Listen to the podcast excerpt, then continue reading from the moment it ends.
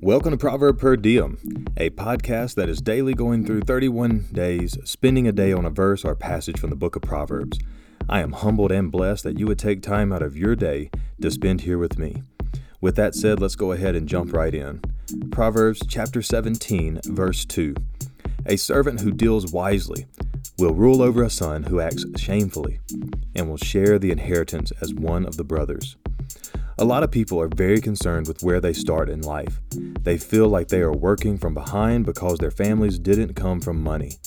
Or they don't know the people at higher levels of society, so they cannot get a foot in the door or rub shoulders with people of influence.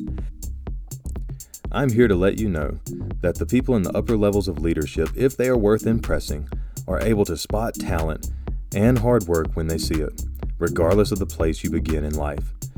You need to work hard, with no excuses. The wise servant. Nobody has the desire to be a servant to another, although I would argue there is nothing wrong with it. And to be honest, we are all serving a master in one way or the other. It just depends on whether we're willing to admit it and accept it. But if you start at the lowest part of a business, with attention to detail, hard work ethic, honesty, and respect to others, you will get noticed. Sure, there are shortcuts that might seem like good ideas on the surface, but shortcuts lead to great problems that we face in our time. People get promoted to their level of incompetency. You don't want to get promoted too fast or end up at a spot over your head, or to jump somebody that would have been better at that job than you are. This breeds paranoia, a constant looking over your shoulder that that person may be coming for your job, and a lack of confidence that limit your ability or your desire to promote somebody who could be a threat or contender to your position. Be patient and work your way up. Stay focused on doing your jobs well, not looking ahead to the next job. Remember that you are working right now for your next job, and based on the quality and the level that you are doing at your current job, that is what will determine your next job. The wise person, even if he starts at the bottom, will rise. Don't rush it. And yes, the experience you will gain is invaluable. On the flip side, the son who begins life with every advantage one could hope for, if he doesn't work and grow, he is a shame to his father. And he'll be passed over by the person who worked their way up. This son falls praise to the shortcut.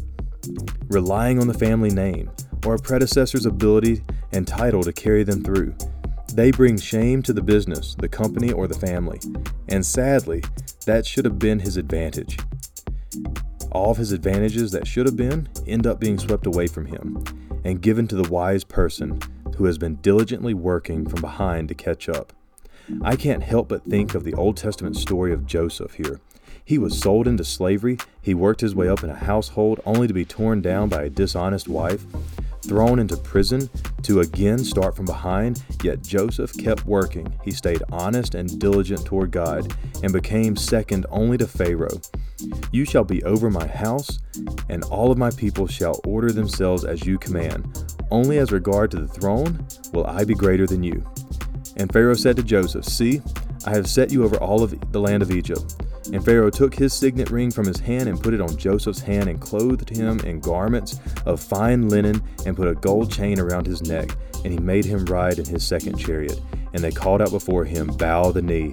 Thus he set him over all of Egypt. This is in Genesis chapter 41, verses 40 through 43. Did you catch it? The first thing Joseph was put over was Pharaoh's household.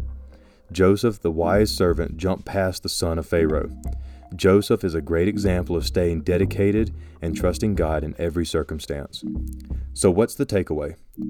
Don't worry about where you start, worry about where you're planning to finish. Two, don't waste the advantages you have.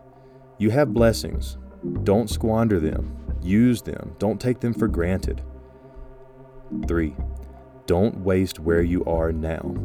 Because you're worried about where you want to be, like it or not, you are working toward your next job right now.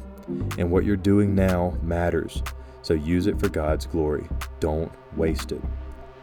I pray that as you have listened to this monologue between me to my sons, that God would take something I said and speak to you today. And I pray that He protected me from saying anything foolish and would protect you from hearing anything foolish that would lead you in the wrong direction. As we go our separate ways, as always, remember this our circumstances are in God's hands, and whether they are good or bad, all that's required of us is to trust Him. Have a great day.